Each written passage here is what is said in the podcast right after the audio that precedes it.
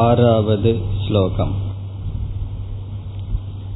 सन्न्यासस्तु महाबाहो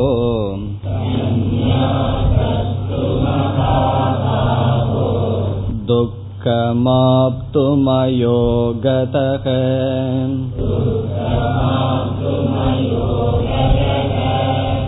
योगयुक्तो मुनिर्ब्रह्म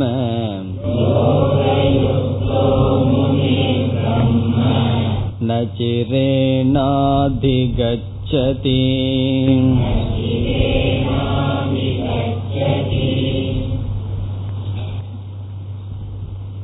சந்நியாசம் என்பதை குறித்து விசாரம் செய்து வருகின்றோம் முதலில் பகவான் கர்ம சந்நியாசத்தை காட்டிலும் கர்மயோகம் உகந்தது என்று சொன்னார். பிறகு சந்நியாசம் கர்மயோகம் இந்த இரண்டும் நல்லது என்றும் கூறினார். நமக்கு வருகின்ற சந்தேகம் என்னவென்றால் சந்நியாசத்தை சாஸ்திரம் உயர்ந்த நிலையில் கூறும் பொழுது பகவான் எப்படி சந்நியாசத்தை காட்டிலும் கர்மயோகமே உகந்தது என்று சொல்லலாம் என்பதுதான். அதற்கும் நாம் பதில் பார்த்தோம். இந்த ஆறாவது ஸ்லோகத்தில் கர்மயோகம் என்ற சாதனை இல்லாமல் சந்நியாசத்திற்கு வர முடியாது என்று பகவான் கூறுகின்றார். கர்மயோகத்தின் துணை கொண்டுதான் ஒருவன் சந்நியாசத்தை அடைய முடியும். ஆகவே எல்லோருக்கும் உகந்ததாக இருப்பது கர்மயோகம் என்று கூறுகின்றார். இது ஆறாவது ஸ்லோகத்தினுடைய சாரம். இதற்கு முன் நாம் பார்த்தோம் வேறொரு கருத்தையும். கர்மயோகம் சந்நியாசம் இரண்டு ஆசிரம தர்மத்தை முறையாக அனுஷ்டானம் செய்தால் ஞானம் மோக்ஷம் என்ற பலனை அடைகின்றோம். ஆகவே இந்த இரண்டும் வேறு வேறு பாதையில் நம்மை கொண்டு விடாது ஒரே குறியில் படிப்படியாக எடுத்துச் செல்லும் என்று பார்த்தோம். உபனிஷத்தில் தூரமேதே விபரீதே விஷூச்சி என்று ஒரு வாக்கியம் இருக்கின்றது. அந்த வாக்கியம் என்னவென்றால் கர்மமும் ஞானமும் வேறு வேறு திசையில் ஒருவனை அழைத்து செல்கிறது. கர்மம் ஒருவனை சம்சாரத்திலும் ஞானம் ஒருவனை மோக்ஷத்துக்கும் அழைத்து செல்கிறது என்று பேசுகிறது. தூரம் ஏதே என்றால் இரண்டும் வேறு வேறு பாதை என்று பேசுகிறது. ஆகவே அதை பகவான் மனதில் நினைத்து இங்கு பதில் சொல்கின்றார் கர்மமும் சந்நியாசமும் வேறு வேறு பாதையில் நம்மை சேர்ப்பது உண்மை. ஆனால் கர்மயோகமும் சந்நியாசமும் வேறு வேறு பாதையில் சேர்க்காது. இங்க முக்கியமான சொல் என்ன? கர்ம யோகம் கர்மயோகப்படி வாழ்ந்தால் அது சந்நியாசத்தினால் என்ன பலன் அடையப்படுகிறதோ அதுவே அடையப்படுகிறது என்பதையும் பார்த்தோம். இப்பொழுது நாம் ஆறாவது ஸ்லோகத்திற்குள் செல்லலாம். சந்நியாசஸ்து மகாபாகோ. ஹே அர்ஜுன மகாபாகு என்று அர்ஜுனனை அழைக்கின்றார். ஏ அர்ஜுன மகாபாகோ. சந்நியாசகது. சந்நியாசமானது துக்கம் துயரம் ஆப்தும் அடைவதற்கு. ஆப்தும் என்றால் அடைவதற்கு துக்கம். இங்கு துக்கம் என்ற சொல்லுக்கு பொருள் கடினம். கஷ்டம் சந்நியாசத்தை பகவான் துக்கம்னு சொல்லவில்லை. சந்நியாசத்தை அடைவது சுலபம் அல்ல. துர்லபம் என்று பொருள் அசக்கியம் துர்கடம் என்றெல்லாம் ஒரே பொருள் கடினம் அவ்வளவு சுலபம் அல்ல. யாருக்கு சந்நியாசத்தை அடைவது சுலபம் அல்ல என்றால் யாராலுமே சந்நியாசத்தை அடைய முடியாதா? எல்லோருமே துக்கத்துடன் தான் சந்நியாசத்தை அடைகிறார்களா? சந்நியாசத்தை அடைவது வேறு என்ன மார்க்கம்? யாருக்கு துக்கம்? அதை அடுத்த சொல்லில் சொல்கின்றார் அயோகதக. அயோகதக என்றால் கர்மயோகம் செய்யாதவர்களுக்கு. கர்மயோகம் செய்யாதவர்களுக்கு சந்நியாசத்தை அடைதல் கடினம் துயரம் முடியாது. அயோகதக என்றால் கர்மயோக அனுஷ்டானம் செய்யாதவர்களுக்கு கர்மயோகம் என்பது துயரம் என்றால் அடைய முடியாது. அப்படி அடைந்தாலும் அவர்கள் சந்நியாச ஆசிரம தர்மத்தை பின்பற்ற முடியாது. காரணம் என்ன? சந்நியாசம் என்றால் நிவிருத்தி. நிவிருத்தியில் இருக்க வேண்டும் என்றால் நம்ம எது அதிகமா பிரவருத்திக்கும் பிரவருத்திக்க வைக்கும் மனதில் உள்ள ஆசைகள். சந்நியாசத்துக்கு வரும்போது ஆசைகள் குறைந்திருந்தால்தான் ஆசையினுடைய வேகம் குறைந்திருந்தால்தான் சந்நியாச ஆசிரம தர்மத்தை செய்ய முடியும். கர்மயோகம் செய்யவில்லை என்றால் ஆசைகளை நீக்க முடியாது. ஆகவே அயோகதக யோகம் இல்லாதவனுக்கு கர்ம யோகம் இல்லாதவனுக்கு சந்நியாசம் அடைதல் கடினம். முடியாது. பிறகு இரண்டாவது வரியில் நேர்முகமாக பகவான் பேசுகின்றார். யோக யுக்தக இரண்டாவது வரியில் யோக யுக்தக என்றால் கர்மயோகத்தில் இருப்பவன். இங்கு யோகம் என்றால் கர்மயோகம். யுக்தக என்றால் பொருந்தியவன். கர்மயோகப்படி வாழ்க்கை வாழ்பவன். அவன பகவான் இங்கு புகழ்கின்றார் முனிகி. அந்த கர்மயோகப்படி வாழ்பவனையே இங்கு பகவான் முனிகி முனிவன் என்று சொல்கின்றார். இப்ப யோகயுக்தக முனிகி. யோகயுக்தன் முனிவனாக இருக்கின்றான். பொதுவா முனிகி என்ற சொல் சந்நியாசியை குறிக்கும். இங்கு பகவான் இல்லறத்தில் இருப்பவர்களை குறிக்கின்றார்.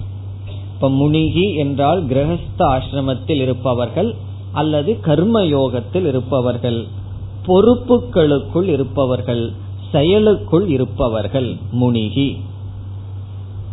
முனிகிங்கிற சொல்லுக்கு பல அர்த்தம் இருக்கின்றது. மௌனாத் முனிகி மௌனமாக இருப்பவர் முனிகி. அல்லது மனநாத் முனிகி மனநம் செய்பவர்கள் முனிவர்கள் மௌனமாக இருப்பவர்கள் முனிவர்கள். இங்க வந்து கர்ம யோகத்தில் இருக்கும்போது மௌனமா இருக்க முடியுமோ? ஆகவே இங்கு மனநாத் மனநம் செய்பவர்கள் சிந்திப்பவர்கள். யாரெல்லாம் புத்தியை பயன்படுத்துகிறார்களோ சிந்திக்கிறார்களோ அவர்கள் முனிவர்கள் முனிகி. சந்நியாசத்தை அடைகிறார்கள் என்று சொல்ல போகின்றார். பிரம்ம ந சிரேன அதிகச்சதி. கடைசி சொல் அதிகச்சதி அடைகிறார்கள். அடைகிறார். யார்? முனிகி. முனிவன். இங்கு முனிவன் சொல்பவன் கிரகஸ்தல கிரகஸ்த ஆசிரமத்தில் இருக்கின்ற கர்மயோகி அடைகின்றான். அதிகச்சதி என்றால் அடைகின்றான். ந சிரேன என்றால் விரைவில் சீக்கிரம். நச்சிரேன என்றால் விரைவில் சீக்கிரம் அதிகச்சதி. எதை அடைகின்றான்? பிரம்ம. பிரம்மத்தை சீக்கிரமாக அடைகின்றான். கால தாமதமின்றி அடைகின்றான். இங்கு பிரம்ம என்ற சொல்லுக்கு இரண்டு அர்த்தம் இருக்கின்றது. ஒன்று பிரசித்தமான பரமாத்மா. பிரம்ம என்றால் பரமாத்மாவை குறிக்கின்றது. ஆகவே இந்த முனிவன் விரைவில் பரமாத்மாவை அடைகின்றான். கர்மயோகப்படி வாழ்பவன் விரைவில் பரமாத்மாவை அடைகின்றான். அதான் இரண்டாவது வரியினுடைய பொருள். இனி இரண்டாவது பொருள் பிரம்ம என்பதற்கு சங்கரர் எடுத்துக்கொள்வது சந்நியாசம். பிரம்மங்கிற சொல் சந்நியாசம் என்பதை குறிக்கின்றது. அப்ப என்ன பொருள் நமக்கு கிடைக்கும்? கர்மயோகப்படி வாழ்பவன் விரைவில் சந்நியாசத்தை அடைவான். இப்ப சந்நியாசத்தை அடையிறதுனா பயமா இருக்கே அப்படின்னா. அது ஏன்னா கர்மயோகம் செய்யாததுனால. கர்மயோகம் செய்துவிட்டால் அவன் சந்நியாசத்தை அடைவான். இந்த இடத்தில் சந்நியாசம் என்ற சொல்லுக்கு பொருள் ஒரு ஆசிரமத்தை குறிக்காமல் ஞானத்தை குறிக்கின்றது. இங்க சந்நியாசம் என்றால் வித்வத் சந்நியாசம். அது ஆசிரமத்தை குறிக்கவில்லை ஞான கர்ம சந்நியாசத்தை குறிக்கின்றது.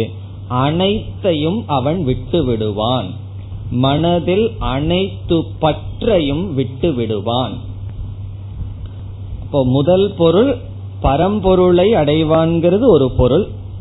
இனி ஒரு பொருள் எல்லா பொருள்களிலிருந்தும் பற்றை விட்டு விடுவான் அந்த தன்மையை அந்த நிலையை அடைவான். உண்மையிலேயே பொருள்களை அவன் விடுவதில்லை.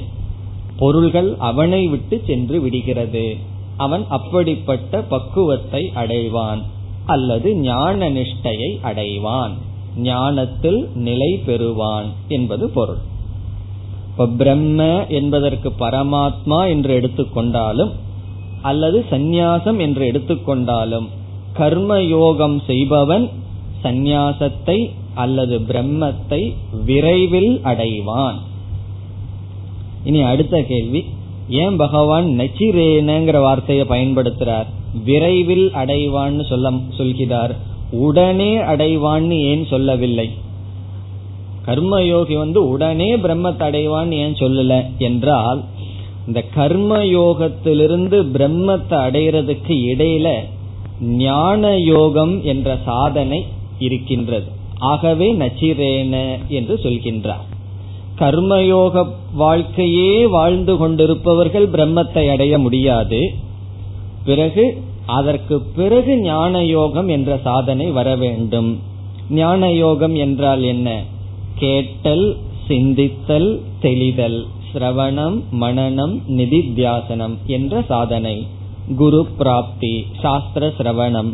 இந்த சாதனையின் மூலமாக அவன் பிரம்மத்தை அடைவதனால் அவன் விரைவில் அடைகின்றான் என்று பகவான் சொல்கின்றார். இங்க விரைவில் சொன்ன எண்ணம் ஞான யோகம்ங்கிற சாதனையில் அவன் அடைவான் என்பது இந்த ஸ்லோகத்தினுடைய பொருள். இனி நாம் அடுத்த ஸ்லோகத்திற்கு செல்லலாம். யோகயுக்தோ விஷுத்தாத்மா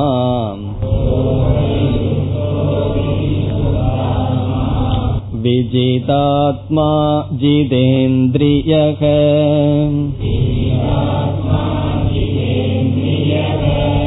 सर्वभूतात्मभूतात्मा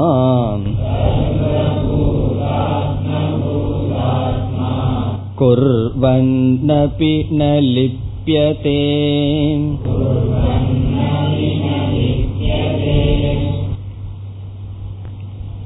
சென்ற ஸ்லோகத்தில் கர்மயோகியானவன் பிரம்மத்தை விரைவில் அடைவான் என்று பகவான் சொன்னார். இந்த ஸ்லோகத்தில் எப்பொழுது எப்படி பிரம்மத்தை அடைகின்றான் என்று பதில் சொல்கிறார். இந்த ஸ்லோகத்தினுடைய சாரம் என்ன? கர்மயோகி கதா கதம்.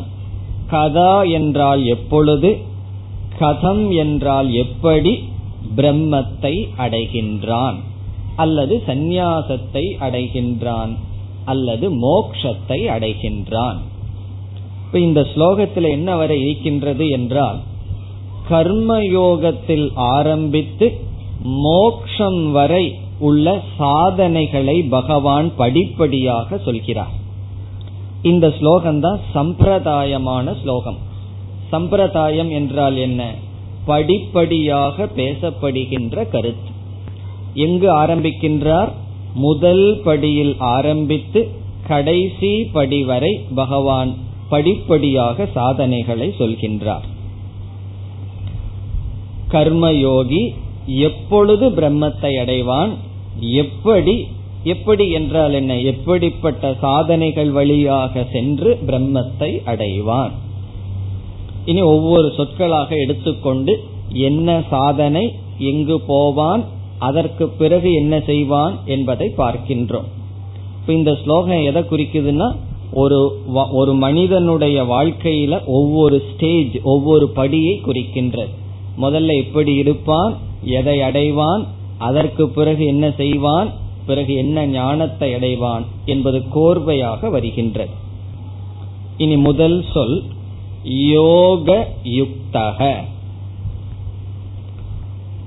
யோக யுக்தக என்பது கர்ம யோகத்தில் பகவான் ஆரம்பிக்கின்றார். முதலில் அவன் கர்ம யோகத்திற்குள் வருகின்றான்.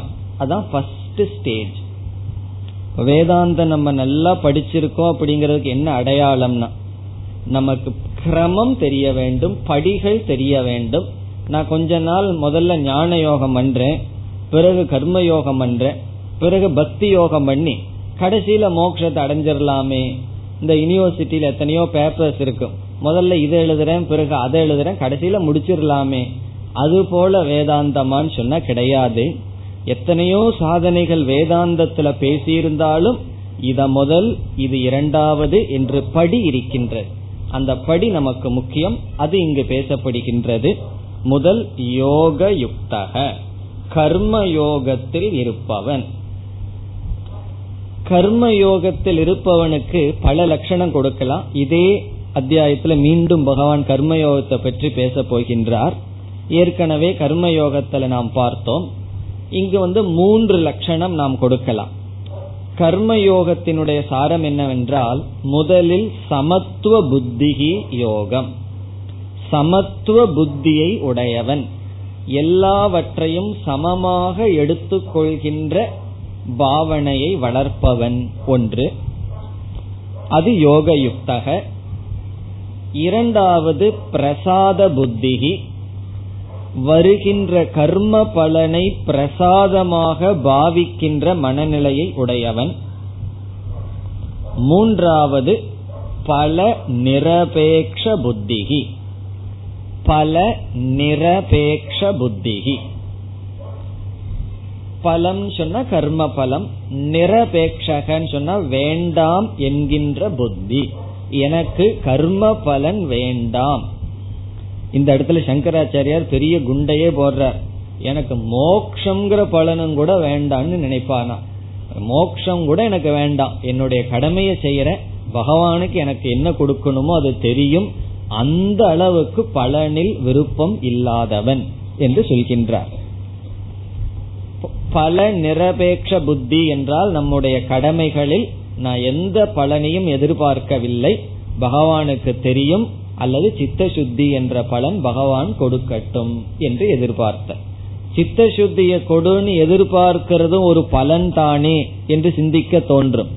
சித்த சுத்தி என்னன்னா ஆசையெல்லாம் மனசிலிருந்து போகணுங்கிறது. இப்ப ஆசை போகணுங்கிறது ஒரு ஆசையேன்னா அந்த ஆசை இருக்கிறதுல தவறே கிடையாது. ஆசை போகணுங்கிற ஆசை இருக்கிறது நல்லது. அது ஆசைன்னு சொல்வதில் தவறு கிடையாது. இப்ப மூன்று சமமாக பாவித்தல்.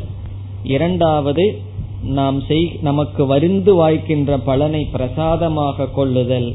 மூன்றாவது பலன் வேண்டாம் என்கின்ற பாவனை இது கர்ம யோகம் கர்ம யோகத்தை பற்றி மீண்டும் நாம் பார்க்க இருக்கின்றோம்.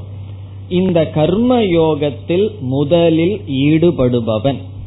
வேறு இடங்களிலும் நம்ம பார்த்திருக்கோம் கர்ம யோகத்துக்கு சுருக்கமா பொருள் புரிந்து கொள்ள வேண்டும் என்றால் தார்மீக ஜீவனம் தர்மமாக வாழுதல். ஏன்னா சாஸ்திரத்துல தர்மத்துக்கு அவ்வளவு முக்கியத்துவம் கொடுக்கப்படுகிறது. தர்மத்தை விட்டு நாம் ஞானத்துக்கு வர முடியாது.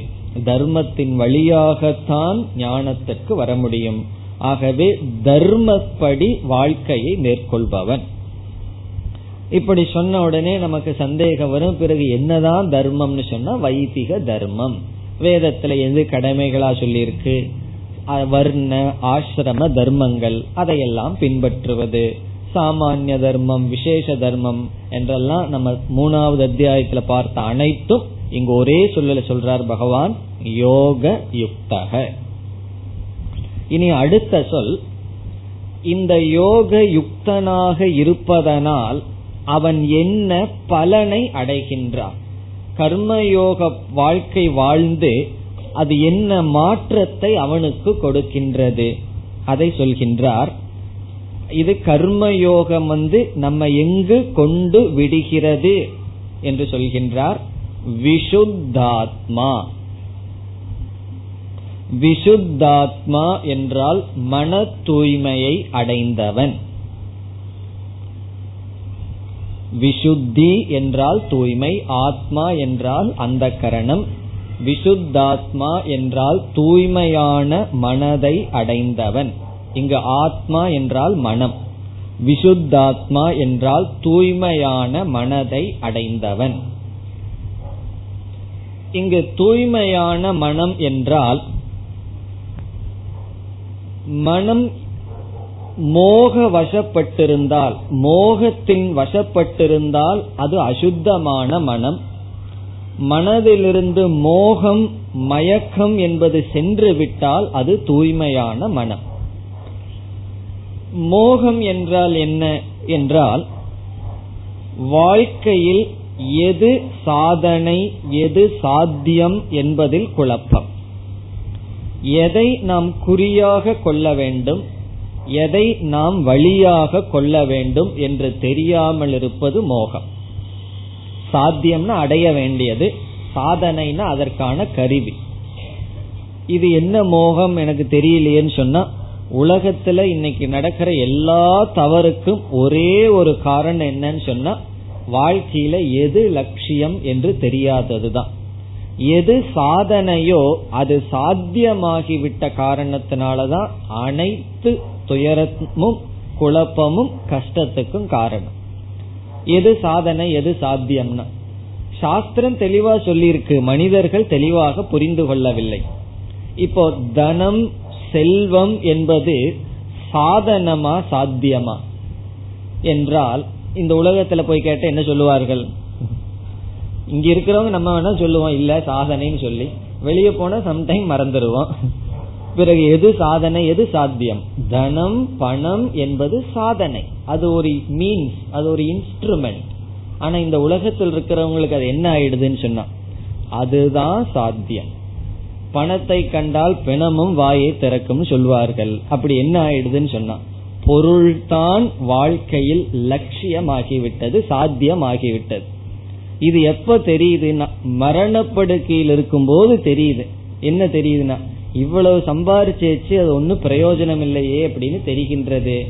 பிறகு இது சாதனைன்னு தெரியும் பொழுது சாத்தியத்தை அடைவதற்கான இனி ஒரு சாதனை ஷரீரம் அப்பொழுது இல்லாமல் சென்று விடுகிறது. அப்படின்னு என்னன்னா அது பிரயோஜனம் இல்லாமல் சென்று விடுகிறது. இப்போ வாழ்க்கை பூரா சாதனையில நம்ம இருக்கோம். சாத்தியம் என்று நினைத்து விட்டு சாதனைய சாதனையாக புரிந்து கொண்டால் ஞானம் சாதனை சாத்தியமாகும் பொழுது மோகம். இப்ப கர்ம யோகத்தினுடைய பலன் என்னன்னு சொன்னா எது என்னுடைய வாழ்க்கையில் குறிக்கோளாக இருக்க வேண்டும் சாத்தியமாக இருக்க வேண்டும்ங்கிற ஞானம் வந்துடும் பிறகு எது சாதனை என்கின்ற ஞானம் வந்துவிடும் அதனுடைய பலன் என்னன்னு சொன்னா எது உண்மை எது பொய் எது சத்தியம் எது அசத்தியம் எது நித்தியம் எது அனித்தியம் என்கின்ற அறிவு நமக்கு வரும். அதை இங்கு பகவான் விஷுத்தாத்மா என்ற சொல்லில் சொல்கின்றார். நம்முடைய லட்சியம் மோக்ஷம்தான். மோக்ஷத்தை தவிர மீது அனைத்தும் சாதனை. இந்த உடல் சாதனையா சாத்தியமான இந்த உடல் சாத்தியம்னு சொன்னா பிறகு உடலுக்கு பண்ற அலங்காரமும் உடலுக்கு கொடுக்கிற உணவுமே வாழ்க்கையாயிரும். இது ஒரு சாதனைன்னு சொன்னா சாதனைக்கு எவ்வளவு முக்கியத்துவம் கொடுப்போமோ அவ்வளவு முக்கியத்துவம் நாம் கொடுப்போம். சாதனைன்னு சொன்னா அது அது வேண்டான்னு நீக்குவதல்ல அதை பயன்படுத்துவோம் ஆனால் சாத்தியமாக கொள்ளாமல். அவ்விதம் விஷுத்தாத்மா என்றால் வாழ்க்கையினுடைய லட்சியத்தை புரிந்து கொள்ளுதல். இத வேறு மொழியில் நமக்கு தெரிஞ்ச சொல்லல சொல்லணும்னா விவேகம் பிறகு முமுக்ஷுத்துவம் முதலிய சாதனைகள். முமுக்ஷுத்துவம்னா நமக்கு தெரியும் என்னுடைய லட்சியம் மோக்ஷம் என்பது பிறகு விவேகம்னு சொன்னா இதுதான் விவேகம். எது லட்சியம்னு தெரிஞ்சுக்கிறது விவேகம். எதை நான் சாதனையா பயன்படுத்தணும்னு தெரிந்து கொள்வது விவேகம். இதை அவன் அடைகின்றான். இப்ப சில பேர்த்துக்கு நான் ஒரு கர்ம யோகமும் பண்ணலையே இந்த விவேகம் எனக்கு வந்துடுதேன்னு சொன்னா எப்பவாவது பண்ணியிருப்போம். தெரிஞ்சோ தெரியாமையோ நம்ம ஏதோ ஒரு பிறவியில நல்லது பண்ணியிருந்தால்தான் இந்த புத்தியானது நமக்கு வரும். எது சாத்தியம் எது சாதனை என்ற ஞானம் நமக்கு வரும். இப்ப யோக யுக்தக அதனுடைய பலன் விஷுத்தாத்மா கர்மயோகத்திலிருந்து விஷுத்தாத்மாவாக மாறுகின்றான். இனி அடுத்தது என்ன? அடுத்த சாதனையை பகவான் சொல்லாமல் அடுத்த சாதனையிலிருந்து அடையப்படுகின்ற சாத்தியத்தை பகவான் கூறுகிறார். முதல்ல வந்து சாதனைய சொன்னாரு சாத்தியத்தை சொன்னார் முதல் ஸ்டெப்ல சாதனை என்ன? கர்மயோகம்.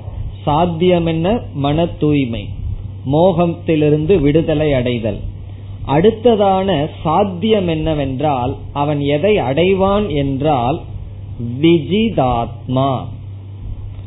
இங்கு ஆத்மா என்ற சொல்லுக்கு தேகம் ஷரீரம் என்று பொருள். நம்முடைய உடல். உடலை அவன் வென்றவனாக ஆவான். உடலுக்கு அடிமையாக மாட்டான். உடல் அவனுக்கு அடிமையாக இருக்கும். அவனுக்கு கருவியாக இருக்கு. பகவான் உடலை நமக்கு எதுக்கு கொடுத்திருக்காருன்னு சொன்னா அதை வச்சு நீ ஏதாவது காரியம் பண்ணுன்னு சொல்லி கொடுத்திருக்கார். இப்ப அது நம்ம கையில் இருக்கணுமா? நாம அதனுடைய கையில் இருக்கணுமோ? இந்த பீச்சில் சில பேர் நாயை பிடிச்சிட்டு போவாங்க பார்க்கலாம். யாரு யார கூட்டிட்டு போகுதுன்னு சந்தேகம் வந்துடும் யாரு யார கூட்டிட்டு போகணும்? இவரு அதை கூட்டிட்டு போகணும். அது ஓடு இவரு பின்னாடி ஓடிட்டு இருப்பார். அது போல மாறிடுது. இந்த உடலை பகவான் கொடுத்திருக்கிறது எதுக்குன்னு சொன்னா இதை பயன்படுத்தி இதிலிருந்து ஏதாவது அடையணும். நம்ம என்ன பண்றோம்னா இது எங்க போகுது அங்க போயிட்டு இருக்கோம். அது இல்லாமல் மாறும் சொல்றார். விஜிதாத்மா. உடலை வென்றவனாக இருப்பான். அது அடுத்த நிலை வரும். முதல்ல இந்த தெளிவு மனசுல வரும். அதற்கு பிறகு தன்னை வென்றவனாக இருப்பான். இங்க உடல்னு சொன்னா அடுத்தது சொல்ல போறார் இந்திரியங்கள் என்று சொல்லி. இப்ப இந்திரியம் மனம் உடல் இவைகளையெல்லாம் வென்றவனாக இருப்பான் என்று சொல்கிறார். இது எதனால வரும்? உடலை ஒருவன் எப்பொழுது வெல்ல முடியும் என்றால் உபாசனை அல்லது தியானம் என்ற சாதனையில் உடலையும் இந்திரியத்தையும் அவன் தன்னுடைய கட்டுக்குள் கொண்டு வருகின்றான். அப்ப விஜிதாத்மா எப்ப ஆகறா எப்படி ஆகறான் என்ற இடத்துல சாதனையை நம்ம சேர்த்திக்கணும். உபாசனை தியானம். தியானம் அல்லது உபாசனை ஜபம் என்கின்ற சாதனையினால் அவன் விஜிதாத்மா உடலை வென்றவன் ஆகின்றான். அடுத்த சொல்லும் இதையைத்தான் குறிக்கின்றது. உபாசனையினுடைய அதே பலனை பகவான் அடுத்ததாக சொல்கின்றார். ஜிதேந்திரியக இந்திரியத்தை வென்றவனாக இருக்கின்றான். விஜிதாத்மா ஜிதேந்திரியக ரெண்டும் சேர்ந்து வருகின்றது. ஜிதேந்திரியக என்றால் இந்திரியத்தை வென்றவன். ஜிதம் என்றால் வென்றவன். ஜித என்றால் வெல்பவன். இந்திரஜித் சொன்ன என்ன? இந்திரனை வென்றவன். இங்க ஜித இந்திரியக அப்படின்னு சொன்ன என்ன? இந்திரியத்தை வென்றவன். ராவணன் வந்து எல்லாத்தையும் வென்று விட்டான். கடைசியில் யார வெல்லலைன்னா? அவனுடைய இந்திரியத்தை அவன் வெல்ல முடியவில்லை. இவன் யாருன்னா இந்திரியங்களை வென்றவன். அதனாலதான் சந்நியாசிகள்ல த்ரிதண்டி என்று சொல்வார்கள். சந்நியாச ஒரு விதமான சந்நியாசத்துக்கு த்ரிதண்டி மூன்று தண்டத்தை உடையவர்கள். அதை வந்து சிம்பாலிக்கா மூணு குச்சியை வச்சிருப்பார்கள் அல்லது ஒரு தண்டத்துல மூன்று கொம்பு இருக்கும். அதனுடைய அர்த்தம் என்னன்னு சொன்னா வாக்கு தண்டம் மனோதண்டம் காயதண்டம் இந்த மூன்றை தான் திரிதண்டி திரிதண்டி சந்நியாசி என்று சொல்வார்கள். வாக் தண்டம் என்றால் வாக்கை கட்டுப்படுத்தியவன். மனோதண்டம் என்றால் மனதை கட்டுப்படுத்தியவன். காய தண்டம் என்றால் உடலை கட்டுப்படுத்தியவன். இப்ப வாக் தண்டக மனோதண்டக காய தண்டம் இந்த மூன்றையும் நியதி கட்டுப்படுத்தியவன் ஒழுங்குபடுத்தியவன் யாருன்னு சொன்னா திரிதண்டி என்று சொல்வார்கள். அது ஒன்றும் அவ்வளவு சுலபம் இல்ல இந்த வாக்குகள் ஆரம்பிச்சோம் அப்படின்னு சொன்னா அதை கட்டுப்படுத்துறதுக்குள்ள காயம் விழுந்துடும் காரணம் என்னன்னா அவ்வளவு கடினம் வாக்க கட்டுப்படுத்துவதற்கு. ஏன்னா சில விஷயங்கள் நமக்கு தெரிஞ்சிடுதுன்னு வச்சுக்கோமே யாருகிட்டயாவது சொல்லல அப்படின்னா பைத்தியம் பிடிக்கிற மாதிரி ஆயிடுதுன்னு ஒரு மாணவர் வந்து சொன்னார். யாருகிட்டயாவது சொல்லணும் போல் இருக்கே அப்படின்னு சொல்லி. காரணம் என்னன்னா அந்த அரிப்பு கடினம். அதாவது முடியாதுன்னு சொல்லல. கடினம் வாக்கு தண்டம் சரி கஷ்டப்பட்டு வாயை அடைச்சு பார்த்தோம்னு சொன்னா அதோட நிக்குமான்னா மனோதண்டம். மனசுக்குள்ள பேசிட்டு இருப்போம். சில பேர் பார்க்கலாம். ஸ்கூட்டர்ல தனியா பேசிட்டே போவார்கள். காரணம் என்னன்னா பேசுறதுக்கு ஆள் கிடைக்கலனா நாமளே ரெண்டா பிரிஞ்சுக்கிறோம். பிரிஞ்சு பேசிட்டு இருக்கோம். அந்த விரதம் எல்லாம் இருந்து என்னென்ன பொருள்களை உடலுக்கு கொடுத்து பழகி இருக்கிறோமோ அது இல்லாம இருந்து பழகணும். பிறகு என்னன்னு சொன்னா நமக்கு வந்து ஒரு ஒரு தைரியம் வந்து கான்பிடன்ஸ் வந்துடும் அது இருந்தாலும் சரி இல்லாட்டியும் சரி இருக்க முடியும் என்ற நம்பிக்கை வரும். அப்படி அடுத்தது என்ன அவன் அடைவான் என்றால் அவனுடைய கருவிகள் அவனுடைய கட்டுக்குள் கொண்டு வருவான். முதல்ல என்ன பண்ணோம்? கருவியை சுத்தம் பண்றோம். பிறகு கருவியை நம்முடைய கட்டுக்குள் கொண்டு வர்றோம். நம்முடைய உடல் வந்து வாழ்க்கையில வந்து ஒரு வாகனம் தேவை. கார் போலேன்னு வச்சா முதல்ல கார் வந்து சுத்தமா இருக்கணும். பிறகு அது நம்மளுடைய கட்டுக்குள் இருக்கணும். அல்லது குதிரை போன்ற ஒரு வாகனத்தை எடுத்தோம்னா அது தூய்மையாகவும் பிறகு அது நம்முடைய கட்டுக்குள்ளும் இருக்க வேண்டும். அப்படி இல்லை அப்படின்னு சொன்னா அதனுடைய வழியில நம்ம போவோம். அது எந்த வழியில போகும் நமக்கு தெரியாது. போய் சேர வேண்டிய இடத்துக்கு நாம் போக மாட்டோம். இப்ப அடுத்த சாதனை என்னன்னா உபாசனை என்ற சாதனையில் அவன் என்ன செய்கின்றான்? தன்னுடைய கருவிகளை அவனுடைய கட்டுக்குள் கொண்டு வருகின்றான். அதனாலதான் வேதாந்தம்ங்கிறது ஒரு கோர்ஸ் கிடையாது. ஒரு மூணு வருஷம் நாலு வருஷம் கீதை படிச்சிட்டோம்னா வேதாந்தத்தை படிச்சு முடிச்சாச்சு. உபனிஷத்தை எல்லாம் படிச்சு முடிச்சாச்சு. எனக்கு புரிஞ்சு போச்சு அப்படின்னு சொல்லுவார்கள். நான் அந்த ரெண்டாவது வார்த்தையை முக்கியமா எடுத்துக்கணும். புரிஞ்சு போச்சுன்னா. அது புரிஞ்சுதான் போயிடும் பிறகு என்னன்னு சொன்னா அது புரிஞ்சிருந்தா தானே போறதுக்குன்னு நான் நினைச்சுக்குவேன். அவர்கிட்ட சொல்ல மாட்டேன். சரின்று புரிஞ்சு போச்சுன்னா ஓகே உண்மைதான். இப்ப வேதாந்தம்ங்கிறது நம்மை கட்டுப்படுத்துவதில் இருக்கின்றது. கோயிலுக்கு போறதுக்கு எந்த விதமான நல்ல குணம் இருக்க வேண்டிய அவசியம் இல்லை. குளிச்சுட்டு போனா சரி. ஆனா வேதாந்தத்துக்கு அப்படி இல்லை. ஆரம்பமே குணத்தை மாற்றுவதில் ஆரம்பிக்கின்றோம். அதனாலதான் ரொம்ப பேர் வரமாட்டேங்கிறாங்க. காரணம் என்ன? கில்ட் ஃபீலிங்கா இருக்கு. ரொம்ப பேர் அப்படித்தான். ரொம்ப தவறு செய்தவர்கள் கிளாஸ்ல வந்து உட்கார்ந்தா ஏதோ நெருப்புல உட்கார்ந்து இருக்கிற மாதிரி இருக்கு. என்னையே குத்தி காமிச்சிட்டு இருக்காரு அப்படின்னு சொல்லி. காரணம் என்னன்னு சொன்னா குணத்தை மாத்தணும் மாத்தணும்னு சொல்லிட்டே இருக்க போற இனிமேல் தெய்வீக சம்பத் ஆசுரி சம்பத்தை பார்க்கும் போது பகவான் அதிகமா குண பரிவர்த்தனத்தை பத்தி பேச போறார். அப்ப என்ன ஆகும்னா நல்ல குணம் நமக்கு இல்லை அப்படின்னு சொன்னா கண்டிப்பாக அது நம்மை புண்படுத்தும். அதனால என்னன்னா நான் நிம்மதியா இருக்கிறதுக்கு இங்க வந்து ஏன் துக்கப்படணும்னு வரமாட்டார். நமக்கு நல்லதுதான். அப்படிப்பட்டவர்கள் வர வேண்டாம். கொஞ்ச நாள் உலகத்தை பார்த்துட்டு பிறகு வரட்டும். ஆகவே அடுத்தது என்னன்னா குண பரிவர்த்தனம் நல்ல பண்புகளை அடைதல். அது உபாசனை ஜபம் தியானம் என்ற அடுத்த முயற்சி.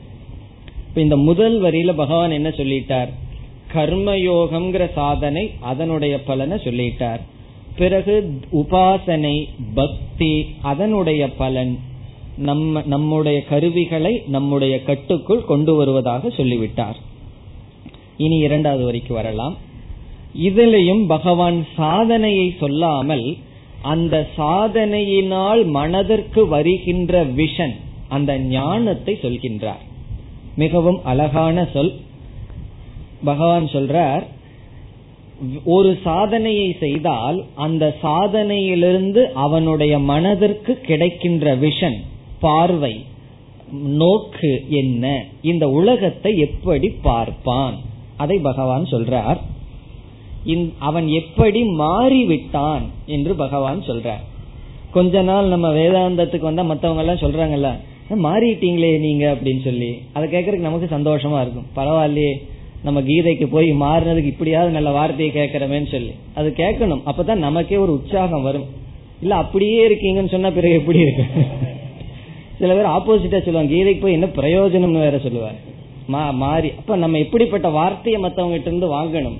நீங்கள் மாறி விட்டீர்கள் மாறி விட்டீர்கள்னா நல்ல விஷயத்துல. நல்லதா மாறி விட்டீர்கள் அத பகவான் சொல்றார் அவன் உலகத்துல எப்படி மாறி இருக்கின்றான்? அது ஒரு பைட்டிக்க இந்த இடத்துல பகவான் பேசுகின்றார். முதல்ல என்ன சொல்றாருன்னு பார்த்துட்டு விளக்கத்துக்கு வரலாம். சர்வ பூதாத்ம பூதாத்மா. இதில் முதலில் சர்வ பூதாத்மாங்கிற சொல்ல மட்டும் எடுத்துக்குவோம். பிறகு பூதாத்மான் இனி ஒரு சொல் இருக்கு அதை பிறகு பார்க்கலாம். சர்வ என்றால் அனைத்தும். சர்வ என்றால் அனைத்தும். சர்வேஷாம் அனைவர்களுடைய என்று பொருள். பூதாத்மா என்றால் ஜீவராசிகளினுடைய என்று பொருள். இப்ப சர்வ பூதாத்மா என்றால் சர்வேஷாம் பூதானாம் என்று பொருள். எல்லா ஜீவராசிகளின் உடைய. இப்ப பூதாத்மா என்றால் எல்லா ஜீவராசிகளுடைய. பிரம்மா முதல் கொண்டு ஒரு எறும்பு வரை. ஒரு சிறிய உயிரினம். எதிரில் ஆரம்பிச்சுனா என்ன எவ்வளவு உயிரினங்கள் இருக்கோ அத்தனை உயிரினங்களையும் இங்கு சர்வ பூதாத்மான்னு சொல்ற. இந்த பூதம்ங்கிற பேரை வந்து நம்ம தமிழ்ல நினைச்சிட்டு பயந்துட்டு படிக்க கூடாது இங்க பூதம்னு சொன்னா பல அர்த்தம் இருக்கு. பூ சத்தாயாம் டு எக்ஸிஸ்ட் பூதங்கள்னா உயிரினங்கள் பஞ்ச பூதங்கள்னு பல அர்த்தம் இருக்கலாம். இப்ப சர்வ பூதாத்மான எல்லா ஜீவராசிகள் அப்படின்னு அர்த்தம். யாரு? தேவர்கள் மனிதர்கள் பறவைகள் எல்லாம் நம்மளை கடிக்கிற கொசு முதல் கொண்டு பிரம்மாஜி வரைக்கும் எல்லா ஜீவராசிகள். அது சர்வ பூதாத்மா இப்ப இவன் என்ன ஆனானா இந்த ஞானி என்ன ஆகிவிட்டானா சர்வேஷாம் பூதானாம் ஆத்ம பூதக இப்ப சர்வ பூதங்கிற வரைக்கும் பார்த்திருக்கோம். ஆத்ம பூதகன்னு பிரிக்கிறோம். இப்ப சர்வ பூதாத்மான்னு பிரிக்கல. சர்வபூத சர்வேஷாம் பூதானாம் சர்வபூத. ஆத்மபூதக என்று பிரிக்கின்றோம். ஆத்மபூதக என்றால் எல்லா ஜீவராசிகளினுடைய ஆத்மாவாக ஆகிவிட்டான் என்று பொருள். ஆத்மபூதக என்றால் ஆத்மாவாக என்று பொருள். ஆத்மபூதகன ஆத்மஸ்வரூபக ஆத்மாவாக. ஆத்மா என்றால் ஆகி இருப்பவன் கடைசியில நம்ம பார்க்க போறோம் எளிமையான பொருள் தான் பகவான் அப்படிப்பட்ட வார்த்தையை பயன்படுத்தி இருக்க எல்லா ஜீவராசிகளினுடைய ஆத்மாவாக ஆனவன். அதுதான் இதனுடைய பொருள். எல்லா ஜீவராசிகளினுடைய ஆத்மாவான ஆன ஆத்மா. அப்படின்னு என்ன அர்த்தம் சொன்னா எல்லா ஜீவராசிகளிடத்தில் தன்னை பார்ப்பவன். எல்லா ஜீவராசிகளிடத்திலும் தன்னையே அவன் பார்க்கின்றான். சர்வபூதஸ்தம் ஆத்மானம் சர்வபூதானிச்ச ஆத்மனின் உபனிஷத் அடிக்கடி சொல்லும். எஸ்மின் சர்வாணி பூதானி ஆத்மைவ அபூத் என்றும் ஈஷாவாசியோபனிஷத்தில் சொல்லப்பட்டுள்ளது. எவனிடத்தில் எல்லா ஜீவராசிகளும் தன்னுடைய ஆத்மாவாகிவிட்டதோ அதே கருத்தை தான் இங்கு பகவான் இந்த விதத்தில் பேசுகின்றார். இப்ப இப்ப மீண்டும் இந்த சொல்ல பார்த்தா சர்வபூத என்றால் சர்வேஷாம் பூதானாம். எல்லா ஜீவராசிகளுடைய ஆத்மபூதக என்றால் ஆத்மாவான ஆத்மா. அப்படிப்பட்ட ஆத்மாவாக எவன் இருப்பானோ அவன் என்று பொருள். இப்ப நமக்கு வந்து லட்சியம் லட்சியம்னு பேசிட்டு இருக்கோம் எப்படிப்பட்ட விஷன் எப்படிப்பட்ட பார்வையை அடையணும்? இப்ப இந்த உலகத்தை நம்ம கண்ணை திறந்து பார்த்தா எப்படி பார்க்கணும்? அத பகவான் சொல்றார் அனைத்து ஜீவராசிகளை தன்னாக தானாக பார்ப்பவன் என்று சொல்கின்றார். இத பற்றி அதிக விளக்கம் நம்ம ஆறாவது அத்தியாயத்துல பார்க்க போறோம். ஆத்மௌபம்யேன என்று ஒரு ஸ்லோகத்துல சொல்ல போறார். தன்னை நிகராக வைத்து அனைவரையும் சமமாக பார்ப்பான் என்றெல்லாம் சொல்ல போகின்றார். இப்ப இப்படிப்பட்ட ஞானத்தை ஒருவன் அடைவான். அதற்கு அடுத்ததா. எப்ப எடுத்த உடனே அடைய முடியாது. முதல்ல கர்மயோகம் பண்ணணும் மனதில் தூய்மை வரணும் பிறகு இந்திரியங்கள் மனது இவைகளை எல்லாம் அடக்கணும். இதெல்லாம் அடக்கி நமக்கு இன்னும் உயிர் இருந்தா நமக்கு வாழ்க்கை இருந்து பிறகு என்ன செய்யணும்னா ஞான யோகம்ங்கிற சாதனையை செய்ய வேண்டும். அதை இங்கு பகவான் சொல்லவில்லை. அதை நம்ம சேர்த்திக்கணும். மகா வாக்கிய சிரவணத்தினால். உபனிஷத்துல மகா வாக்கியம்னு ஒரு வாக்கியத்தை நம்ம பேசுகின்றோம். அகம் பிரம்மாஸ்மி தத்துவமசி என்ற மகா வாக்கியம் அந்த வாக்கியத்தினால் இந்த ஞானத்தை அடைகின்றான். இப்ப இந்த ஞானத்தை அடைகிறதுக்கு என்ன சாதனம்? மகா வாக்கிய சிரவணம். அதை இங்க பகவான் சொல்ல பகவான் சொல்லலையே நீங்க சும்மா சொல்றீங்களேன்னு சொன்னா விளக்க ஆசிரியர் நமக்கு உதவி செய்கிறார்கள். இடையில இடையில எதை நம்ம சேர்த்தி கொள்ள வேண்டும்? சேர்த்தி கொண்டு இந்த பலனை அடைய வேண்டும் என்று சொல்கிறார்கள். இப்ப சர்வபூதாத்ம பூதாத்மான்னு சொன்னா இங்க வந்து எல்லா ஜீவராசிகளையும் தான்னு நினைக்கிறான்னு பகவான் சொல்லல. இங்க லாங்குவேஜ்ல பகவானுடைய எப்படி சொல்லியிருக்காருன்னு சொன்னா எல்லா ஜீவராசியும் தான்னு நினைச்சிட்டு இருக்கான் நினைச்சிட்டு இருக்கான்னா சில சமயம் கற்பனையாவும் நினைச்சிட்டு இருக்கலாம் ஆனால் எல்லா ஜீவராசியினுடைய ஆத்மாவாகவே ஆகிவிட்டான்னு சொல்ற. அது எதை குறிக்கிறதுனா அந்த ஞானத்தில் நிலை பெற்று இருக்கின்றான் இப்ப ஞானத்தை அடைஞ்சான்னு சொல்றதை விட ஞான சுரூபமாக இருக்கின்றான்னு சொல்வது போல சொல்ற எல்லா ஜீவராசியும் தான்னு நினைச்சிட்டு இருக்கான்னு சொல்லல. எல்லா ஜீவராசியாக தானே மாறி நிற்கின்றான். அப்போ அந்த ஞானத்தில் திருடமாக இருக்கின்றான். எப்படி? சாஸ்திரத்திலிருந்து பெற்ற மகா வாக்கிய ஞானத்தினால். இப்ப அடுத்தது என்ன செய்வான் அவன்? மகா வாக்கியத்தை நோக்கி செல்வான். சாஸ்திர குருவை நாடி இந்த ஞானத்தை பெற்றவன். இப்ப சர்வ பூதாத்ம பூதாத்மா. இப்ப எப்படி நினைச்சிட்டு இருக்கோம்? ஞானத்துக்கு முன்னாடி நம்முடைய உடலைத்தான் ஆத்மான்னு நினைச்சிட்டு ஆத்மாவா இருக்கும். இப்ப நீ யாருன்னு கேட்டா நம்ம சொல்ல வேண்டாம். மனசுல என்ன புரிஞ்சிட்டு இருப்போம்? இந்த உடல் தான் நான் நினைக்கிறோம். இந்த ஞானி நீ யாருன்னு அவனையே நினைக்கும் பொழுது தானே அனைத்துமாக நினைக்கின்றான். இதுதான் சர்வாத்ம பாவம் என்றெல்லாம் சொல்லப்படுகின்றது. இனி கடைசி சொல்லல பிரயோஜனத்தை சொல்ற. சரி இவ்வளவு தூரம் ஸ்டேஜ் பையா ஸ்டேஜ் போய் என்னத்தை தான் அவன் கண்டான்? என்ன பிரயோஜனம் அடைகிறான்? அதை சொல்றார். குர்வன்னபி ந லிப்பியதே இப்படிப்பட்டவன் குர்வன். செயல் செய்து கொண்டிருந்த போதிலும் அபி அவன் செயலில் ஈடுபட்டாலும் ந லிப்பியதே பந்தப்படுவது இல்லை. ந லிப்பியதே என்றால் பந்தப்படுவதில்லை. எப்பொழுதுனா குர்வன் அபி செயலில் ஈடுபட்ட போதிலும். இப்ப நமக்கு சந்தேகம் வரலாம். வரலையேன்னு சொன்னா சந்தேகத்தை உருவாக்குவோம். இப்ப இந்த ஞானத்தை உடையறவனுக்கு செயல்படலான்னு ஆசை இருக்குமா? இவன் தான் சந்தோஷமா இருக்கானே ஞானத்தை அடைஞ்சிட்டானேன்னு சொன்னா அவனுக்கு செயல் இருக்காது. பிறகு ஏன் செயல்படணும் சொன்னா லோக சங்கிரகார்த்தம் உலக நன்மைக்காக அவன் செயல்பட்ட போதிலும் அவன் துயரப்பட மாட்டான். இவனுக்கு செயல் செய்வதனால ஒரு பிரயோஜனம் இல்லை. அதே சமயத்துல செயல் செய்யாததுனாலையும் ஒரு பிரயோஜனமும் கிடையாது. இந்த செயல் செஞ்சா நான் ஏதாவது ஆயிருவனோ ஞானம் என்னை விட்டு போயிருமோன்னு பயம் கிடையாது. ஆரம்பத்துல இருக்கலாம். அதிக விவகாரத்துல போய் விழுந்தேன்னு சொன்னா அகங்காரத்திலேயே நான் இருப்பேன். அதனால எனக்கு விவகாரம் வேண்டான்னு விலகி இருக்கணும். அது ஒரு சாதனை. பிறகு ஞான நிஷ்டையினுடைய லட்சணம் என்னன்னு சொன்னா செயலை கண்டும் பயந்துக்க கூடாது செயலின்மையை கண்டும் பயம் கொள்ள கூடாது இப்ப தனிமை தேவை ஆரம்பத்துல முதல் படியில் இருக்கும்போது தனிமைன்னா ரொம்ப பயம் வந்துடும் அதனால தனிமையில இருக்கவே முடியாது ஒரு பயம் வரும். பிறகு கொஞ்சம் மனது தைரியம் வந்த உடனே தனிமை விரும்பி போன உடனே தனிமை பிடிக்கும் ஆட்கள் வந்தா பயம் வந்துடும் பேசாம இருந்துட்டு இருந்த வந்துட்டாரே வந்து என் புத்திய கெடுக்கிறாரே தேவையில்லாத எண்ணங்கள் தேவையில்லாத பேச்ச பேசுறாருன்னு பயம் வந்துடும் முதல் ஆள் இல்லாம இருந்தா பயம். அதுக்கப்புறம் மாறிடும் பிளேட் ஆள் வந்தா பயம் வந்துடும் ஞானம் வந்ததுக்கு என்னன்னா ரெண்டும் கிடையாது. ஆள் இருந்தாலும் ஓகே ஆள் இல்லாட்டி ஓகே. நான் அங்க இல்லை. ஆள் பேசிட்டு இருக்கும் போது நம்ம வேற இடத்துல இருக்கோம். ஏன்னா அவங்களுடைய லெவல் வேற நம்ம லெவல் வேற ஆயிரும்.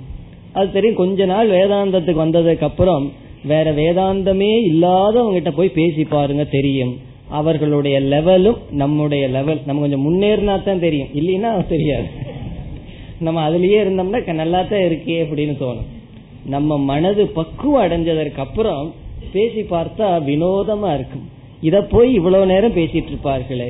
ட்ரெஸ்ஸ பத்தி பார்டரை பத்தி அரை மணி நேரம் பேசிட்டு இருந்தா கேட்க முடியுமா?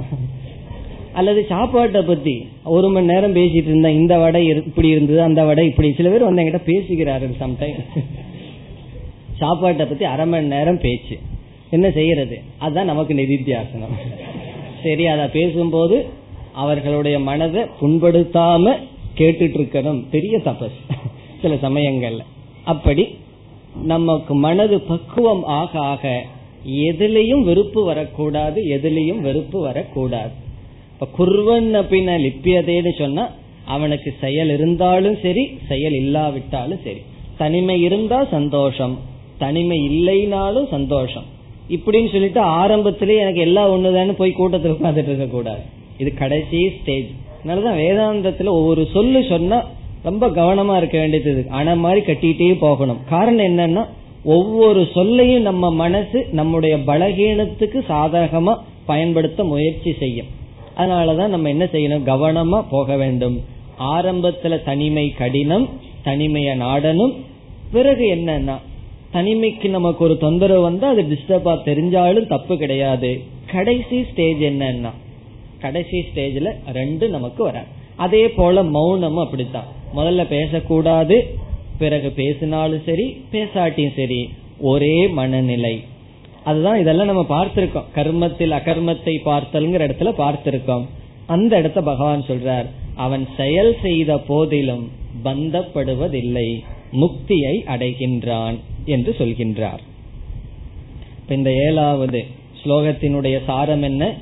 ஒவ்வொரு படிப்படியாக சொல்லி பகவான் இறுதியில் மோட்சத்தை அடைகின்றான். இப்ப படிப்படியா சொன்னாரே என்ன படின்னு சொன்னா முதலில் கர்ம யோகம் அதற்கு பிறகு கர்மத்தை துறந்து தியானம் உபாசனை முதல்ல காயிக கர்ம பிறகு வாச்சிகம் பிறகு மானசம் அந்த கர்மத்துக்கு முக்கியத்துவம் கொடுக்கணும்.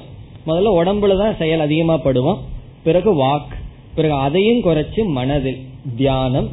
பிறகு என்னன்னா சிந்தனை புத்தி.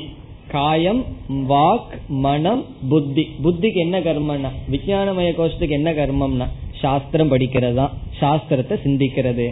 இதெல்லாம் பண்ண எதுக்கு போவோம்னா ஆனந்தமய கோஷத்துல போய் அங்க இருக்கிற பலகீனத்தை நீக்கணும்னா கிடைப்பது ஆனந்த ஆத்மா. அவன் முக்தனாக இருப்பான்.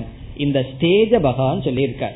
இந்த கோஷத்தின் வழியா பார்த்தாலும் நம்ம வந்து முதல்ல அன்னமய கோஷத்துல தான் ரொம்ப பிரிடாமினா ஒர்க் பண்ணிட்டு இருப்போம் உடம்பு தான் செயல்படும். பிறகு அப்படியே வாக்கு செயல்பட ஆரம்பிச்சிடும். பிறகு அப்படியே மனது இந்த உடலினுடைய செயலை குறைச்சு மனதினுடைய செயல் பிறகு அறிவினுடைய செயல். பிறகு என்னன்னு சொன்னா அதனுடைய பலன் ஞானம் ஞானத்தினுடைய பலன் மோக்ஷம். இனி அடுத்த இரண்டு ஸ்லோகங்கள். நைவ கிஞ்சித் करोमीति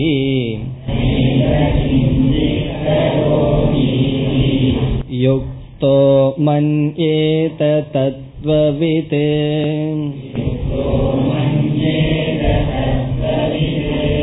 पश्यन् शृण्वन् स्पृशन् जिह्रन्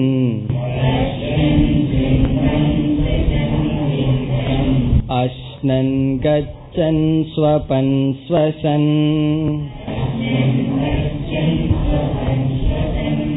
प्रलभन् विसृजन् गृह्णन् उन्मिषन् निमिषन्नपि इन्द्रियाणीन्द्रियार्थेषु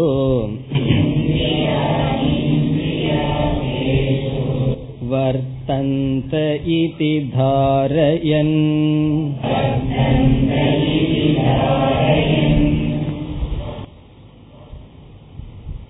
இந்த இரண்டு ஸ்லோகங்களில்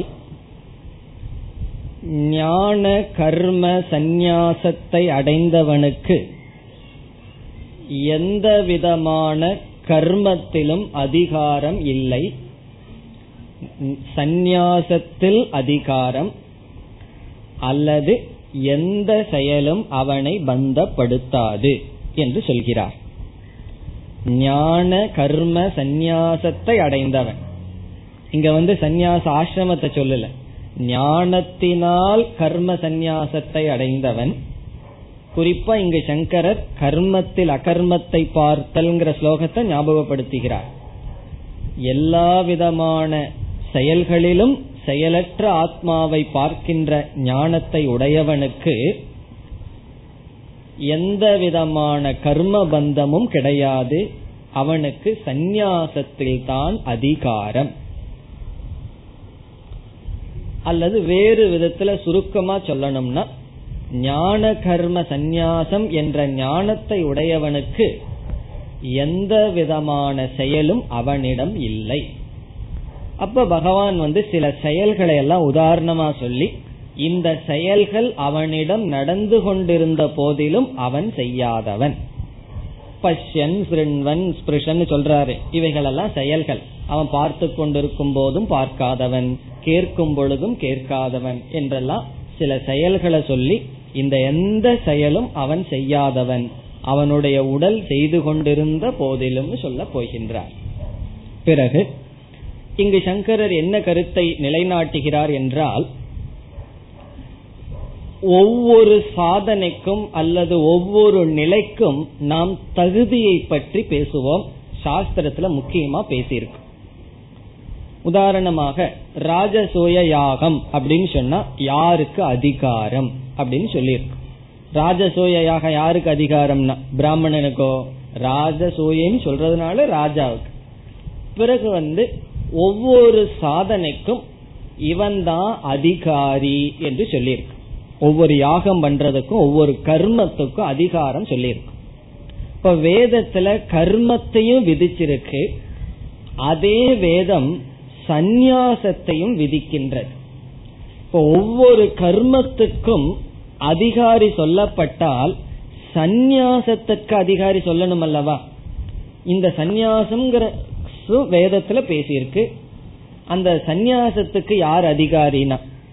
கர்மகாண்டிகள் எல்லாம் சந்நியாசத்தையே ஏற்றுக்கொள்ள விரும்ப மாட்டார்கள். அவர்கள் ஒரு பதில் சொல்கிறார்கள். நம்ம அவர்கள் என்ன சொல்றார்கள்? கர்மத்தினாலதான் மோட்சம் கர்மம் பண்ணிட்டே இருந்தா தான் மோட்சத்தை அடைய முடியும். சந்நியாசத்தினால மோட்சம் அல்லன்னு சொல்வார்கள். பிறகு நம்ம வேதத்துல சொல்லியிருக்கே சந்நியாசம் ஒன்னு இருக்கேன்னு சொன்னா அவர்கள் என்ன பதில் சொல்கிறார்கள் என்றால் மொண்டி மொடவன் குருடன் இவனுக்கெல்லாம் சன்னியாசம் சொல்லியிருக்கான்.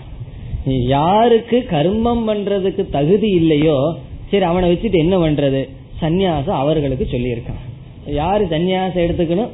கண்ணு தெரியல காது கேட்கல புத்தி கொஞ்சம் சரியில்லை. அவனால ஒன்றும் கர்மம் பண்ண முடியாது. அவர்களுக்கு சந்நியாசம் இது ரொம்ப முக்கியமான பூர்வ பட்சமா சொல்லியிருக்கு. அவர்கள் அப்படி நினைக்கிறார்கள். இப்ப சன்னியாசிகள்ல யாருன்னா? உதவா கரைகள் எதுக்கும் உதவாதது என்னன்னா? சரி சன்னியாசியா போயிடும் இப்படிதான் நினைக்கிறார்கள். சங்கராச்சாரியார்கிட்டயே ஒருவர் வந்து ஒரு சிஷியனை கொண்டு வந்து விட்டார். அவரை வந்து ஹஸ்தாமலகரை கொண்டு வந்து அவர் யாருகிட்டயும் ஒன்னும் பேசல பைத்திய மாதிரி இருந்தார். சரி நீங்க எடுத்துட்டு போயிருங்க. சில பேர் குழந்தைகளை பயமுறுத்துவார்கள். நீ ஏதாவது பண்ணா ஆசிரமத்துக்கு அனுப்பிச்சு விட்டுருவேன் இப்போ உருப்படியா இருக்கிற குழந்தைங்க வீட்டில் இருக்கணும். உருப்படி இல்லாத குழந்தைகளை ஆசிரமத்தை அனுப்பிச்சு விட்டுறணும் சொல்லி விளையாடுவார்கள். இதனுடைய அர்த்தம் என்னன்னு சொன்னா இது அந்த காலத்திலிருந்து வர்ற எண்ணம். பிரயோஜனம் இல்லாதவர்களுக்கு சந்நியாசம். அவர்களுக்கு தான் சந்நியாசத்துல அதிகாரம்னு நினைக்கிறார்கள். இங்க சங்கராச்சாரியா சொல்றார் யாருக்கு சந்நியாசத்தில் அதிகாரம்? ஒருவர் சந்நியாசம் எப்ப எடுத்துக்கலாம் என்றால் இங்கு இங்கு சங்கரர் கூறுகின்றார் ஞானம் சந்நியாசத்துக்கு அதிகாரத்தை கொடுக்கின்றது. ஞானம்தான் சந்நியாசத்துக்கு அதிகாரத்தை கொடுக்கின்றது. இப்ப ஞானம் வந்துடுதுன்னு சொன்னா சாஸ்திரப்படி நாம எங்க எப்படி இருந்தாலும் சந்நியாசத்தை எடுத்துக்கலாம். அப்ப நான் எடுத்துக்கிறேனேன்னு சொன்னா ஒரு கேள்வி கேட்டுருவோம் ஞானம் வந்திருக்கா? அப்படின்னு சொல்லி. இனி ஒன்று தீவிர வைராகியம். அதை அண்டர்லைன் பண்ணணும். தீவிரங்கிற வார்த்தை அண்டர்லைன் பண்ணிக்கணும். தீவிரமான வைராகியம் இருந்தால் சாஸ்திரம் சொல்லுது சந்நியாசத்திற்கு அதிகாரம். இப்ப ரெண்டு காரணத்தினால சந்நியாசத்திற்கு அதிகாரம் சொல்லப்பட்டிருக்கு. வைராகியம் அதுவும் தீவிர வைராகியம் பிறகு ஞானம். ஒருவருக்கு ஞானம் வந்துட்டா எந்த ஸ்டேஜில் இருந்தாலும் சாஸ்திரம் முழு அனுமதி கொடுக்கின்றது சந்நியாசம் எடுத்துக்கலாம். சந்நியாச ஆசிரமத்துக்கு போலாம். ஒருவனுக்கு தீவிரமான வைராகியம் இருந்தாலும் சந்நியாசத்தை எடுத்துக் கொள்ளலாம். இதெல்லாம் உபனிஷத்தினுடைய கருத்து. ஏத் அகரேவ விரஜேத் தத் அகரேவ பிரவ்ரஜேத்னு சொல்லி ஜாபால உபனிஷத்துல எந்த செகண்ட்ல உனக்கு வைராகியம் வருகிறதோ அந்த செகண்ட்ல அனைத்தையும் விட்டு விட்டு சென்று விடலாம். அது ஒரு அனுமதி கொடுக்கிறது. பிறகு யாக்ஞவல்கிய மைத்ரேயி கதையில் அங்கு என்ன பேசப்படுகின்றது? யாக்ஞவல்கியர் ஞானத்தை அடைந்தவுடன் அவர் சந்நியாசத்துக்கு செல்கின்றார். ஞானத்தை ஒருத்தர் அடைஞ்சிட்டார்னு சொன்னா யாருக்கும் நீங்க சந்நியாசம் எடுக்க கூடாதுன்னு சொல்றதுக்கு அருகதி கிடையாது. ஒருவனுக்கு பூர்ண வைராகியம் வந்து விட்டால் சந்நியாசத்திற்கு போக கூடாதுன்னு சொல்வதற்கு யாருக்கும் தகுதி கிடையாது. என்ன இந்த ரெண்டு கண்டிஷன் அது இங்கு சொல்லப்படுகின்றது. ஒருவனுக்கு ஞானம் வந்து விட்டால் அவனுக்கு சந்நியாசத்திற்கு தகுதி. இப்ப கர்மகாண்டத்துல ஒவ்வொரு கர்மத்தை செய்யறதுக்கும் ஒவ்வொரு தகுதிகள் பேசப்படுவது போல் இங்கு ஞான காண்டத்தில் வயது அல்லது ஆண் பெண்கிற பேதமோ அல்லது பிராமண நட்சத்திரிய வைசியன்கிற பேதமோ எதுவும் பேசப்படவில்லை. வைராகியம் அல்லது ஞானம். வைராகியம் வந்து சில சூழ்நிலையில இருந்து ஞானத்தை ஒருவர் அடைஞ்சிட்டார்னு வச்சுக்குவோமே. பிறகு சன்னியாசம் எடுக்கலாம். அல்லது வைராகியம் வந்தவுடன் சந்நியாசம் எடுக்கலாம். ஒருவருக்கு வைராகியம் வந்தாச்சு வேற எங்கேயும் ஓட வேண்டிய அவசியம் இல்லை அங்கேயே குரு இருக்கார் பிறகு என்ன செய்யலாம்? அங்கேயே ஞானத்தை அடையலாம். குரு கிட்ட இருந்து ஓடிடக்கூடாது. அது குரு கிட்ட இருந்து ஓடிட்டு அப்புறம் வேற எங்காவது போயிருவோம் ஞானம் முக்கியம். இப்ப இந்த ஸ்லோகத்தினுடைய சாரம சங்கரர் என்ன சொல்றார்? ஞானம் வந்து விட்டால் அதுவே அவனுக்கு சந்நியாசத்துக்கு தகுதியை கொடுக்கின்றதுன்னு சொல்லி இந்த ஞானி எப்படி நினைப்பான் என்று பகவான் சொல்றார். இவன் பார்க்கும் பொழுது கேட்கும் பொழுது பேசும் பொழுது இப்படி விவகாரம் பண்ணி கொண்டிருக்கும் பொழுது அவன் தன்னை எப்படி பார்ப்பான்? இது ஞானியினுடைய விஷன். அத பகவான் சொல்ற இப்ப அவன் பார்க்கறான் கேட்கறான் பேசுகின்றான் செயல்பட்டு கொண்டிருக்கின்றான். இதெல்லாம் படும் பொழுது அவன் என்ன நினைப்பான்னு சொன்னா நான் செயல்படவில்லை இந்திரியங்கள் அந்தந்த விஷயங்கள்ல தான் போகுதே தவிர நான் எப்படிப்பட்டவன் எப்படி அவன் தன்னை நினைப்பான் என்று பேசப்படுகிறது. அதுதான் இந்த ஸ்லோகத்தின் சாரம். அதை அடுத்த வகுப்பில் பார்க்கலாம். ஓம் போர் நமத போர் நமிதம் போர் போர் நமுதச்சதே पूर्णस्य पूर्णमादाय पूर्णमेवावशिष्यते ॐ शान्ति शान्ति शान्तिः